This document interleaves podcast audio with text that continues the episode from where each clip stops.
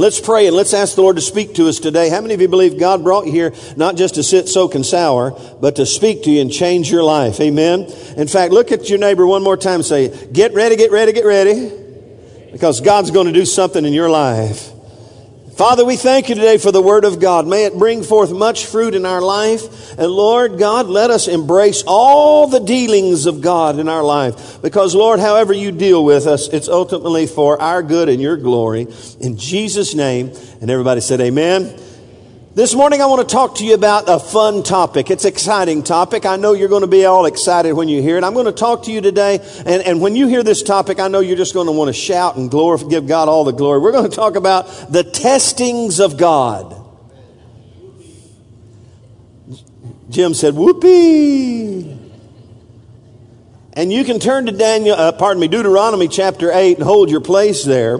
The testings of God. Now, last week, we talked about counterfeit Christianity as opposed to genuine Christianity. How many of you know that for nearly everything there's a counterfeit? And when it comes to Christianity, that's no different. There's, there's things that are, that are counterfeit. And last week we talked about uh, the reality in Matthew chapter 7. He talked about the false prophets. That's counterfeit Christianity. Uh, and then he talked a little, brought a little more home when he talked about those who, who uh, they say in that day, Lord, Lord, have we not done this in your name and done many mighty miracles in your name? And they'll say, uh, Jesus will say, depart from me. I never knew you. And, and here's what we come to realize. There's a lot of people who, who have been sold, if you will, a counterfeit Christianity. And, and so uh, we, we want to be the real deal. Look at your neighbor one more time and just say, we got to be the real deal. And if you're old as I am, you, you, you know what this means. You want to be the real McCoy. Amen. Uh, and so last week I gave you three things that genuine Christianity always uh, is. Number one, it's always tangible. Your Christianity, if it's genuine, will be tangible not only to you, but to others around you. They will see Jesus in you. It will be tangible. You, they won't have to say, come out, come out, wherever you are. Your light will shine. Somebody say amen. Real, genuine Christianity is always tangible. People will see it. Number two, genuine Christianity is always transformational, meaning that when you're born again, when you become a genuine Christian, things will begin to change in your life.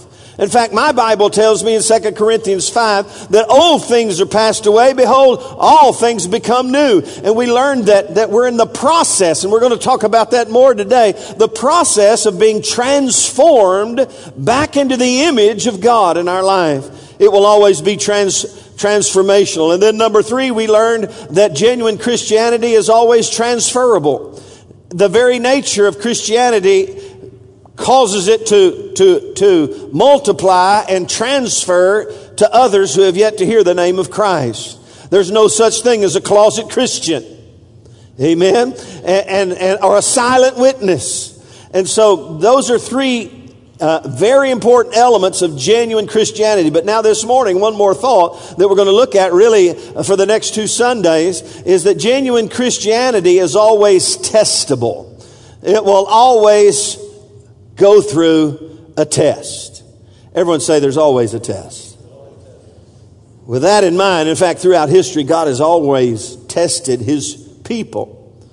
And we're going to be looking at some of the tests of God, the testings of God in our life. But to kind of get us going, Deuteronomy 8, verse 1 and 2. Look right, right here in the beginning, you know, God starts dealing with his people, and he says, Every commandment which I command you today, you must be careful to observe that you may live and multiply. Now, this is not quite in the context. Look how, how blessed we are when we obey.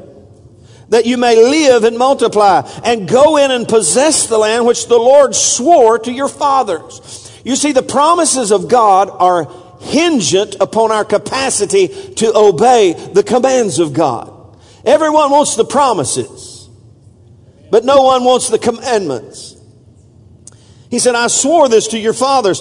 And, and, catch this. And you shall remember that the Lord your God led you all the way these 40 years in the wilderness to do two things. To humble you and to what? Test you. 40 years of humbling and testing.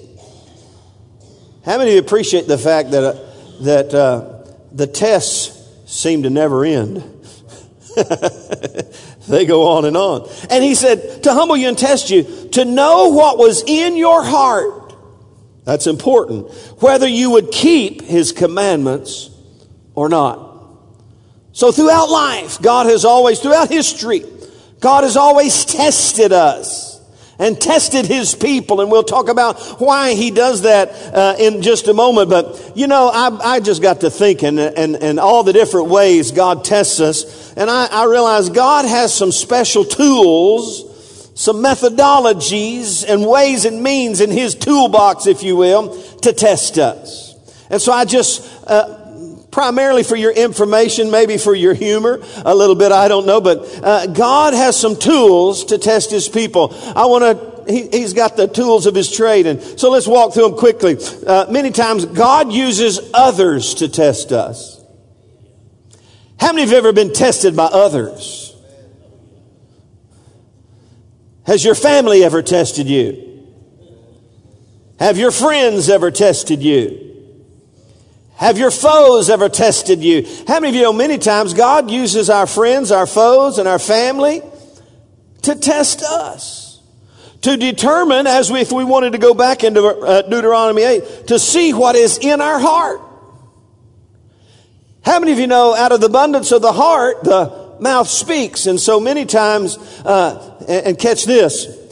You remember testing in school? You remember that? We'll talk about that more in a moment, but there were some rules about test. One of the ones I remember, of course, is no what? You can't cheat.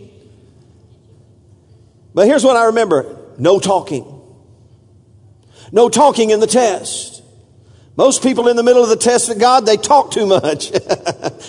and the test just keeps going and going because you can't talk in the middle of the test. You've got to listen and learn. And God's wanting to look at what's in our heart. He uses others to test us. And many times God uses obstacles to test us.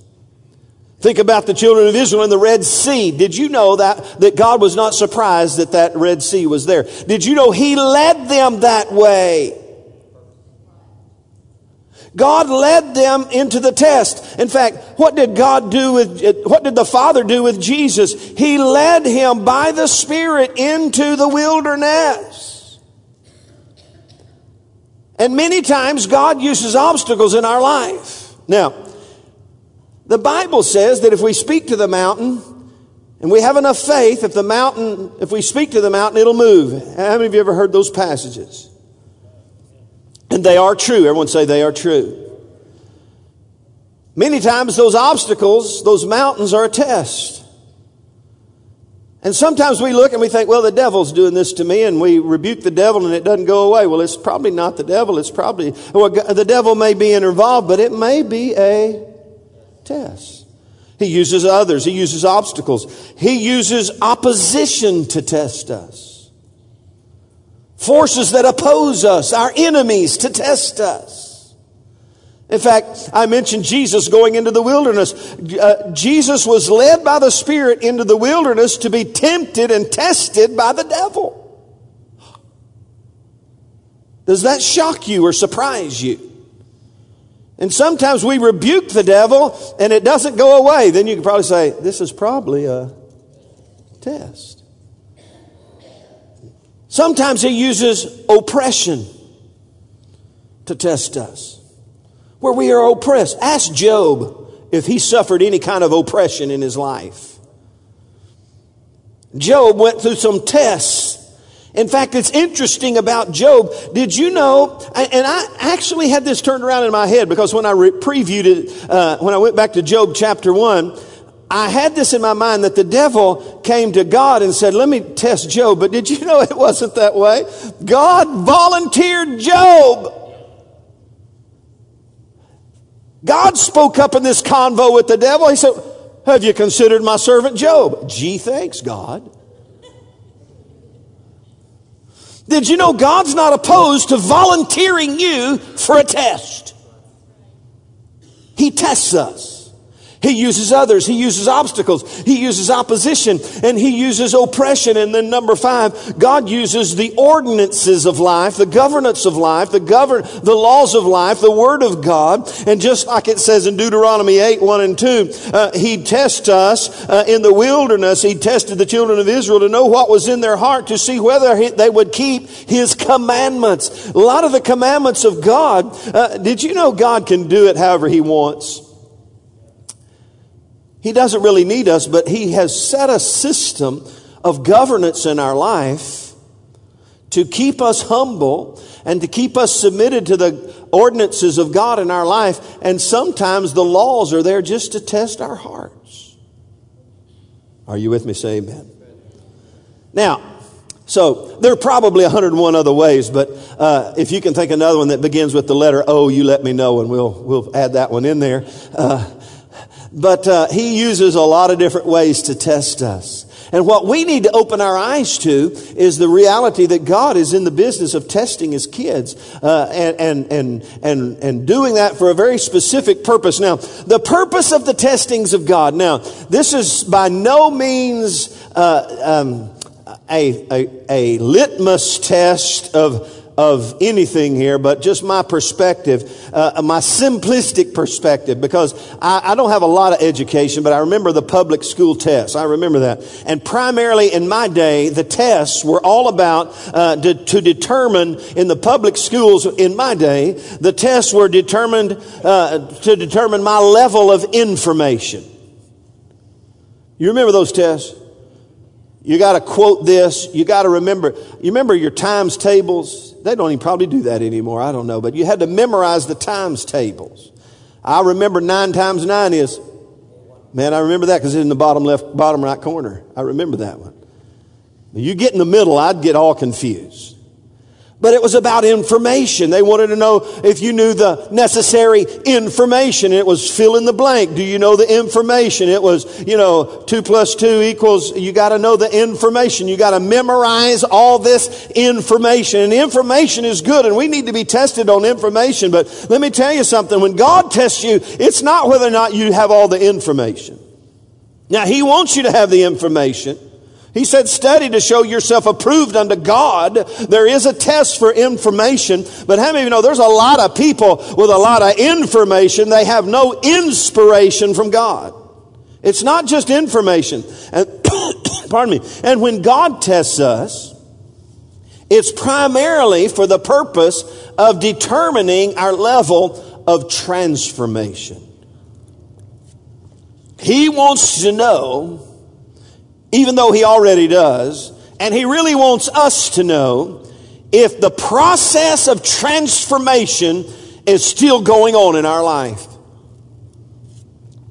Because listen, as we learned last week, when a genuine Christianity, there's always transformation going on. And because of that, and it is a process. How many of you know you are not just like Jesus just yet?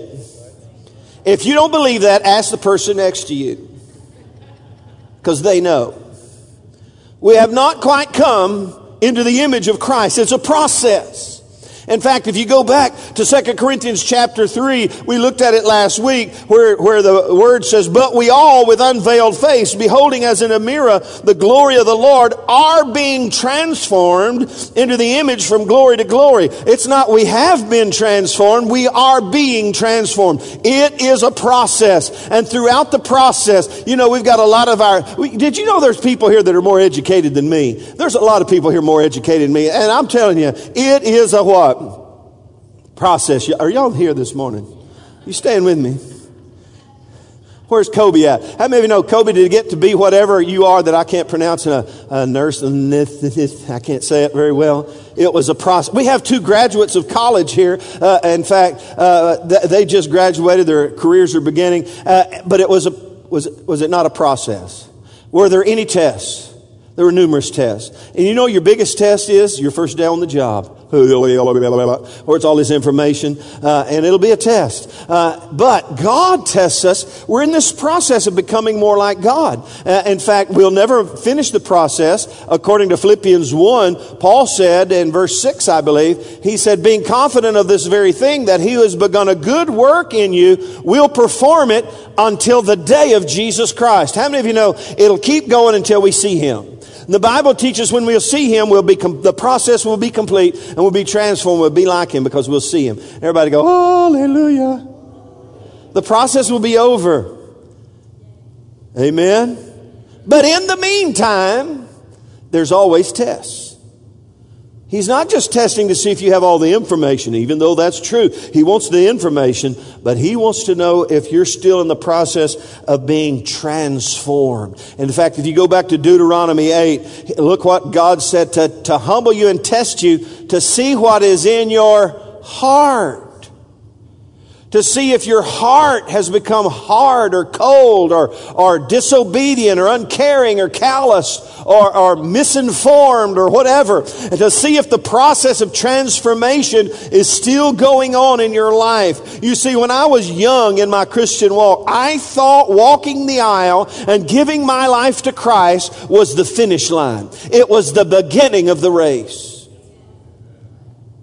And there's a lot of people who have been fed that thought that if I just walk the aisle and confess Christ as, as my Savior, that's the finish line. No, you just got in the starting blocks. And the process of becoming more like Christ just begins when we give our life to Christ. And so, hey, uh, there's purpose for it. And it's, it, it's probably multifaceted, but for the context of this simple message today, God's looking to see if our heart is still being transformed into His image. Because if the process ever stops, what happens to the clay if the water and the hands become uninvolved? It hardens. And as long as we are on planet Earth, until we see Him, we need to be as that clay in the potter's hands and not becoming hard and callous. We always are in the process of becoming shaped into the image of Christ. So, there is always a test. Look at your neighbor and say, There's always a test. And if you ever say this, if you ever say, Whoo, God has taught me something. Hallelujah. I got it, man. He taught me, man. I'm. There'll always be a test. Amen. So I've got four for you today. And they're not all shout, shouting tests. Most tests don't make you happy anyway, but then I, then I've got four more for next Sunday. Four biblical testings of God that I want to share with you that you can understand and begin to embrace so you can pass these tests. The goal is to pass the test and to have your heart right and heart ready. And you know what I've learned about school? I remember this about school that when you get in school, uh, there's uh, they'll kind of lay it out for you and they'll say, you know, we're going to study this and this, and on this day, going to be your what they call the six weeks test. Oh, that just scared the bejeebies out of me. The six week test. I knew the test was coming. It was always coming.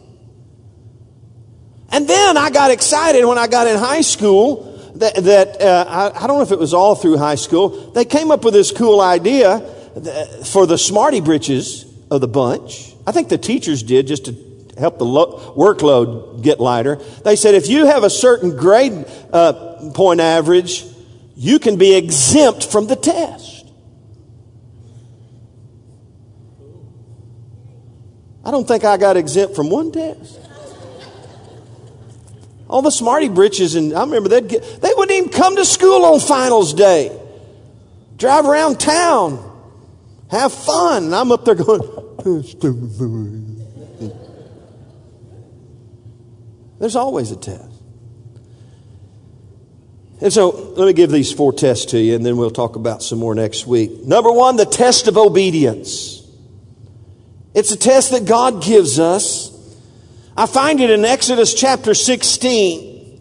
Exodus chapter 16 is when God began to speak to the children of Israel about how He's going to take care of them in the wilderness. And He starts talking to them about bread from heaven. Now, uh, he, starts, he starts talking to them about the fact that there's food, and we call it what? Manna. It's manna. You know what ma- the word manna means? What is it? this manna would fall from heaven, and the children of Israel saw it, and their big question was, What is it? Have you ever had what is it for 40 years? Man, just one evening is kind of tough on me. One evening of what is it? what is that? They had it for 40 years. But the, the, the, the, the insight is God gave them as a, this as a provision for them uh, and he gave them specific instructions. In fact, uh, I think it was you could collect one, it, it, was every morning, and you'd go out and collect, I think it's one omer, which is a, a, a measurement. Uh, one omer per family, I think, if I'm wrong. The, the point is, you had very specific instructions on how much you could get. You weren't to get too much. You couldn't store up your manna because it would rot in the pot. In fact, it was so cool on Saturday you could go pick up two omers per person. It wouldn't rot in the pot because the next day was the day of rest. And so God it's a supernatural provision. Uh, but he gave them very specific guidelines on how to deal with the manna. And, the, and here's what he said about it to, to test you. To see if you're going to be obedient to the directive of God. It's amazing to me. How many of God's kids look at the commandments and the directives of God like the buffet or like the salad bar? Oh, here they all are. All you can eat. Well, I don't want any of that tithing stuff. I'm, I'm, I'm take that. I'll take that commandment to praise Him. Yeah, I'll take that. I'll take that.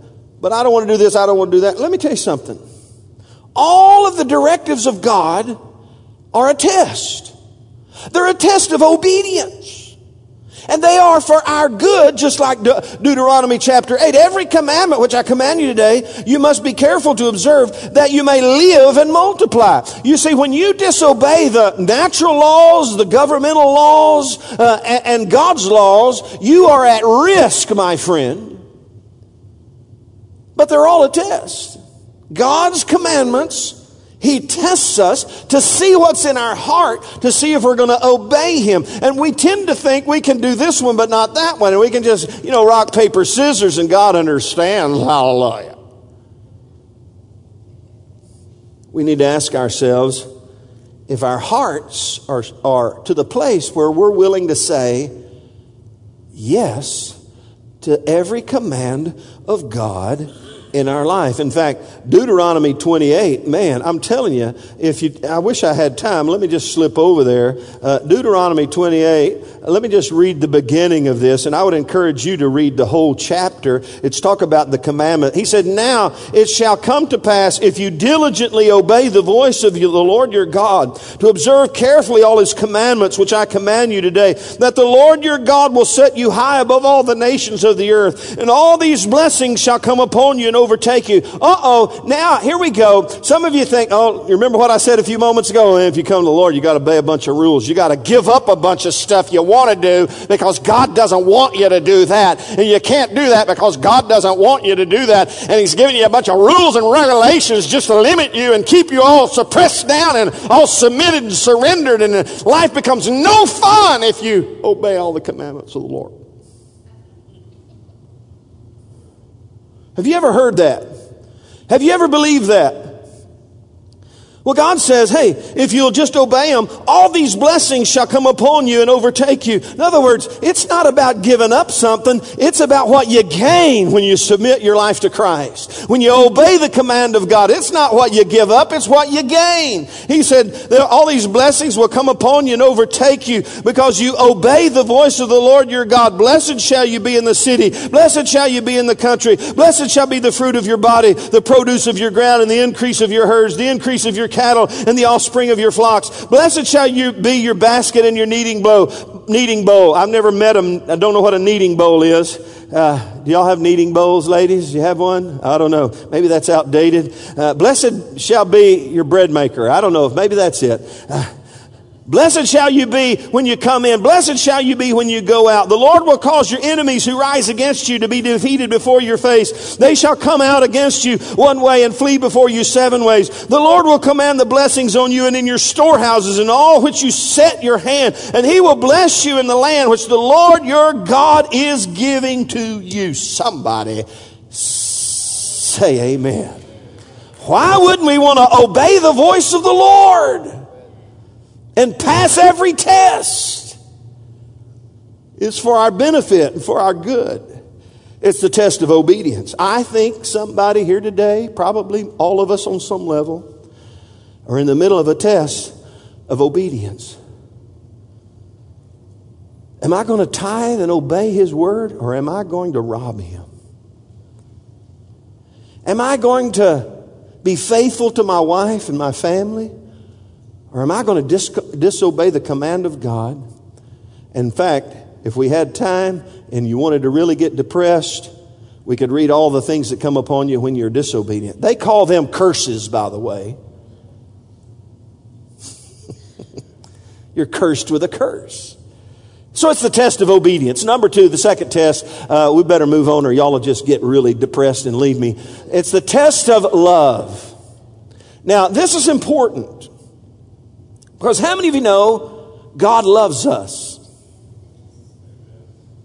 In fact, the Bible teaches that He loved us even when we don't love Him. And when we didn't love Him. When we were rude, crude, and sociably unfittable, and snubbed our nose at Him, laughed Him and scorned Him, He still loved us. Somebody say amen. But when we become His children, He still tests what's in our hearts towards Him. And it says this in Deuteronomy 13, verse 1 through 3. It says, The Lord your God is testing you to know whether you love the Lord your God with all your heart and with all your soul. He wants to know, even though He knows, He wants us to know the level of our love towards Him. It's the love test. In fact, the context in Deuteronomy 13, he says, if anybody comes along you, along uh, uh, in your life, and I'm going to use my trans, uh, this is my paraphrase, and tries to Twitter pate you to go towards other gods. Have you ever been Twitter pated? Man, I go in Bass Pro Shops, I get Twitter pated all the time. You ever been to Cabela's in Dallas? You just, you, I want it all. I'll take two of everything. If there's anything that tries to draw your heart away from God's heart, God says that happens. He told the children of Israel, Deuteronomy 13, to test you to see if you love Him with all your heart. The, if you love Him more than stuff. And, and the question is, do you love me more than these? Think about Peter in his restoration process. You remember Peter. Peter, Peter's my hero. Peter is just an old, I, call, I would, in our context, old country boy. Might have grew up in Vidor, I don't know. No offense, Brent. You've been delivered. I'm sorry, Vidorians. It's just your fault. You live there. I don't know. I, I'm sorry. Oh man, is anybody going to come back next week, Jesus? I don't know. I got so distracted, I don't know where I'm at. Paul Peter, thank you. He was a good old boy. But he got led astray and he, he was arrogant and prideful and was not humble. And God said, you, you know, you're going to be tested. And he was tested and he denied the Lord. But now in John 21, now Jesus walks back into his life. Aren't you appreciative God's a God of second, third, fourth, fifth chances? And Peter had a heart that was, had some issues, but it was something that Jesus thought he could do something with. And he walked back into his life. and Peter is, is certainly humbled at this point. The resurrected Christ walks back into his life, and he does not ask him, Peter, can you preach for me? Didn't ask him that. Peter, can you lead the new church for me? Didn't ask him that. Peter, can you obey all the rules? Didn't ask him that. Peter, can you keep from this denying issue? Now, that denying issue, we're going to have to deal with that. I might have to send you to Laurie and get some counseling. Didn't say any of that. He asked him three times, Do you love me? Could I tell you today something you already know?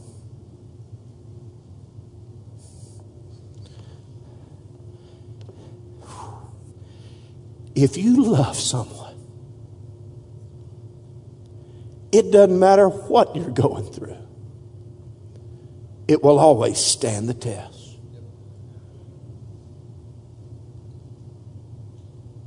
Do you hear me today? And God's looking down on us. He just, He, why do you think He tests us to see where our heart is towards our love for Him? It's because He loves us. He doesn't want to lose us to being Twitter pated by the things of this world. In fact, John said this in 1 John chapter 2. He said, Don't love the world or the things in the world. If anyone loves the world, the love of the Father's not in him. You can't love the world and love God. It's either all or or. How many of you know? You, what, what if I did this to my wife? Baby, I love you, but you know, there's about three other women I kind of love too. It's okay. I mean, we just say, spread the love.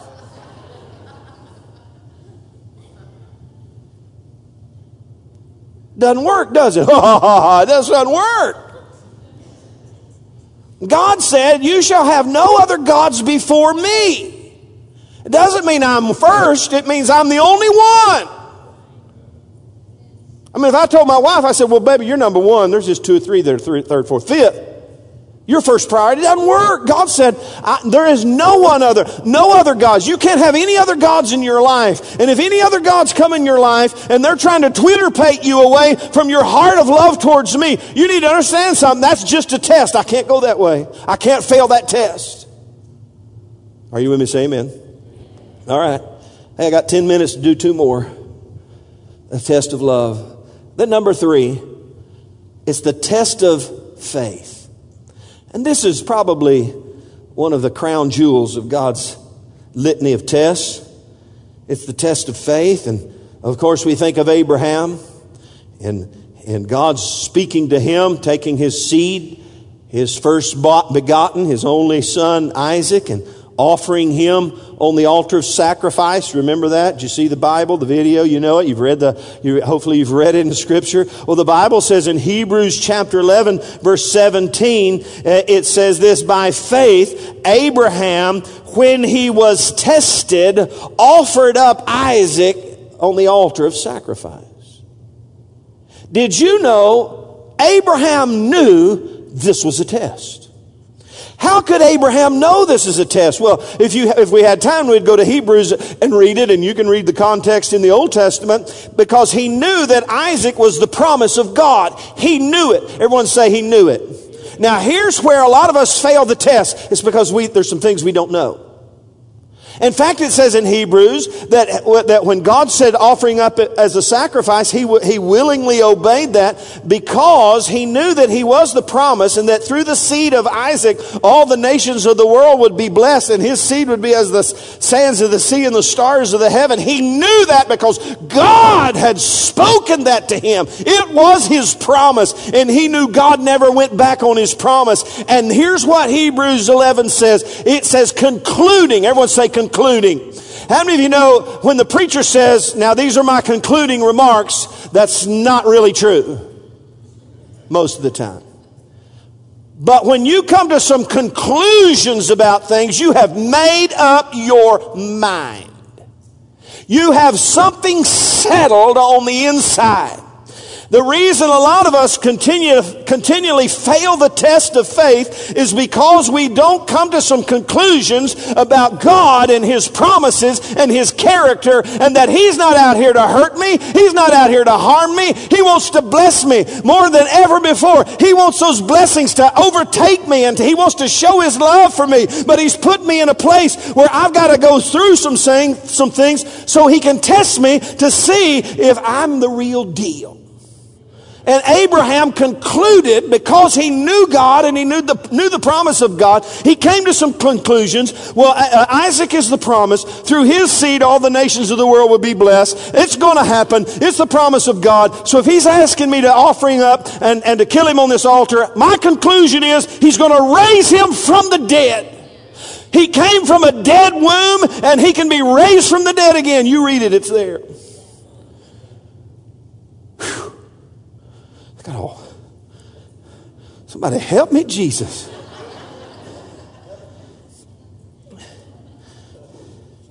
Man, this is getting old and preaching. Where you at?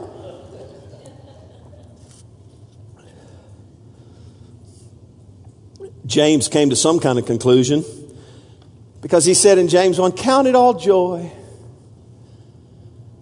when you fall into various trials, knowing conclusions, knowing that the testing of your faith produces endurance or patience. And just let patience or endurance have its perfect work, that you may be perfect and complete, lacking in nothing. See, God always has our best interests at heart. When He's testing us, He's trying to see if He can trust us with more of His blessing fact, what does the Bible say? If you're unfaithful with the little things, how's God going to give you much? If you don't pass the test, Ooh, I'm stepping off into somebody's something right here. I'm getting up all in, as Mastia said, your Kool-Aid right here. If he can't trust you with a dollar bill, how can he trust you with the eternal things of God? If you can't pass the test of balancing your checkbook and paying your bills on time and saving a little here and getting this fixed and that fixed so you can be more of a giver in life, if he can't trust you with, with, with the little things of life, how can he trust you? You got to pass these tests. Amen. Produces the benefit of God in your life. It's the test of faith. And finally, and I won't spend much time here, the fourth test that I see in Scripture that God tests us with from time to time is the test of suffering. Suffering. We have a concept sometimes of God. That once we give our life to Him, to Him, that all the heartaches of life are now over. That does not happen until heaven. We live in a world on its very base assessment is salt and peppered with heartache and suffering. And let me just say here in good old US of A, though there's issues, we all have issues, we got it pretty good. But I've discovered something that even people who have Rolex watches Louis Vuitton purses. They may not be able to sleep at night. They have suffering and heartache in their life. And for the Christian, I thought God loves me. If God loves me, why has He allowed this suffering in my life? I know people that have been stuck there for years. You know what Job said? When it all got stripped from him in a millisecond, He said, Naked I came into this world, and naked shall I return. The Lord is given, and the Lord is taken away. Blessed be the name of the Lord.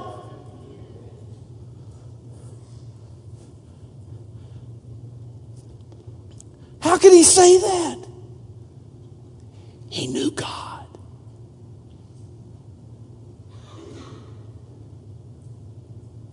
I'm going to step out on, I might get up on your Kool Aid one more little time, then we'll be done.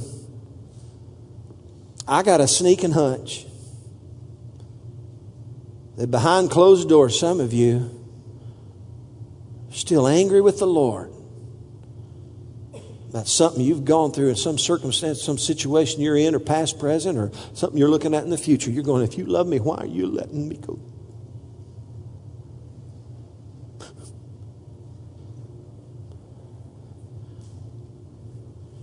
It's a test.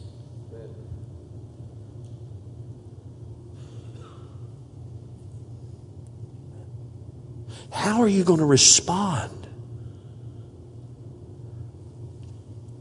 to the test? Because understand something about tests. Every time you pass one,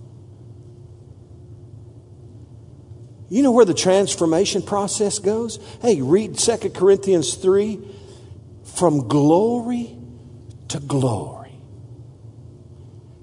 He said, We're being transformed. Remember? We're being transformed even into His image from glory to glory. Everyone say glory to glory.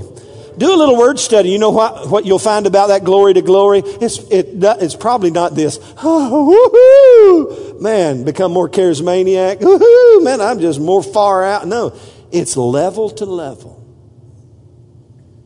And if you don't pass this test, do you know how the children of Israel were in the wilderness for 40 years? Oh, I said this earlier. Oh,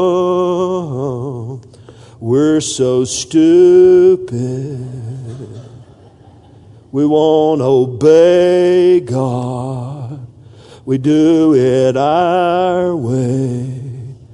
We worship false gods eating what is it? Mad at God because we're stupid.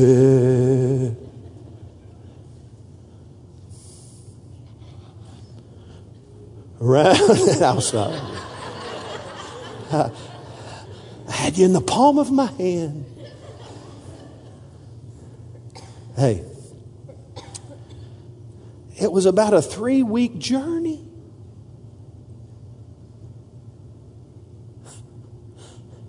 Forty years. Can you imagine when they finally arrived? Where are we now? We've been walking for 40 years. Round and round until they passed the test. And did you know some of them didn't pass? And the God said to them, we're going to let you die out before the new can come in because you just so hard hearted.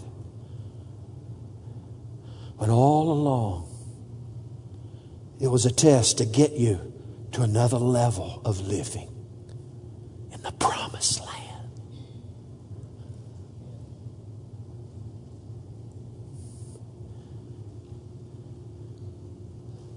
The old folks didn't pass the test, they died in the wilderness. They miss God's best.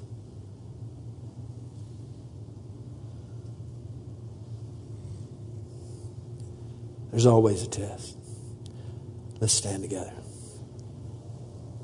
Lord, we thank you for the testings of God in our life. The tests of obedience, the tests of love, the tests of faith, the tests of suffering. Lord, we want to pass these tests. We don't want to flunk the test. We don't want to be stuck in the wilderness of our moment over and over again, missing your best for our life because we can't pass the test. So we bow our heads before God. Listen carefully to me. I don't know what's going on in your life. I don't know how God may be dealing with you. Listen carefully. We're about done. It's a little afternoon. Give me just a little grace here. Hey, I don't know. If you want God's best, you got to pass the test. With every head bowed and every eye closed, come on, stay with me just a second.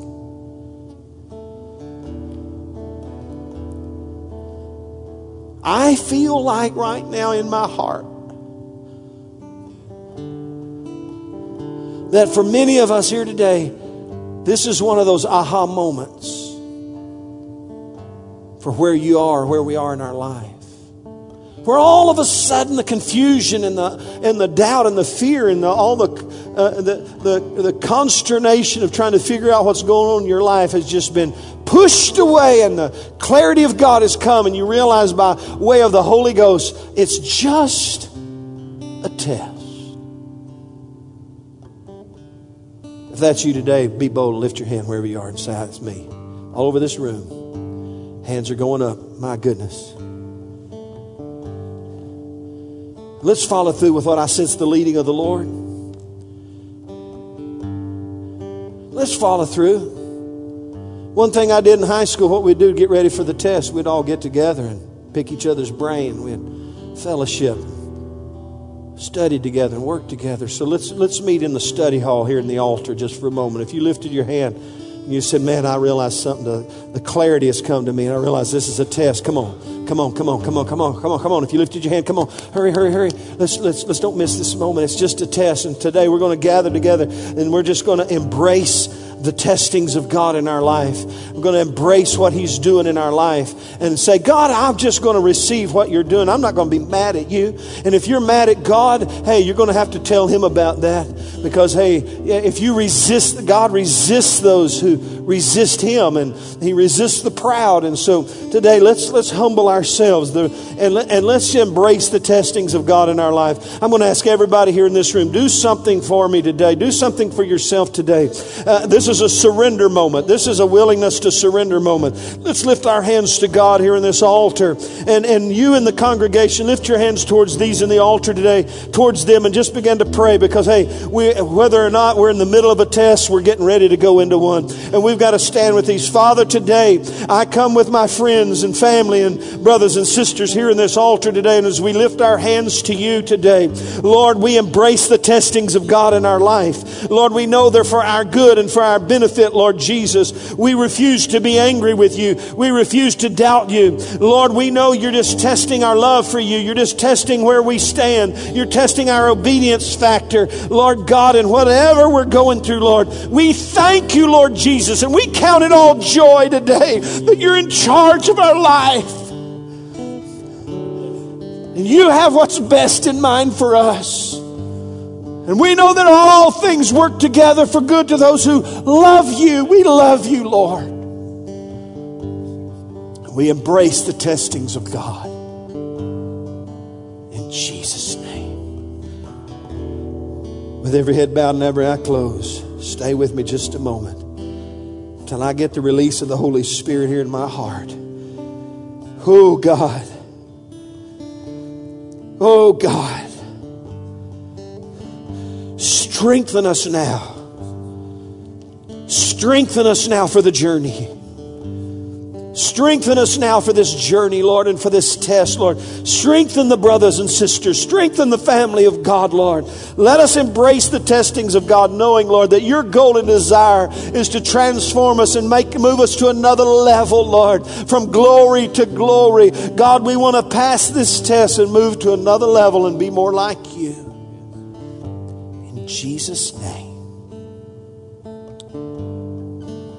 For those who are suffering, God, Father, give them a vision of their future. Lord, in fact, Paul said, we remember, he said, these present sufferings are not worthy to be compared to the glory which shall soon be revealed. And I come by the Holy Ghost to say, understand something about your test. If you'll pass the test, it's all only temporary. And the quicker you pass your test, be the quicker you move to another level. Listen to me now. I'm, tell, I'm talking to somebody. If you want to move out of this ditch in life, pass this test. Whatever it is, the test of suffering, the test of love, the test of obedience, the test of faith, whatever it is, just pass the test and just move on through it. God will lift you up. He'll pick you up. You come out of a hole in a hurry. It's time to pass the test in Jesus' name. Everybody said, Amen.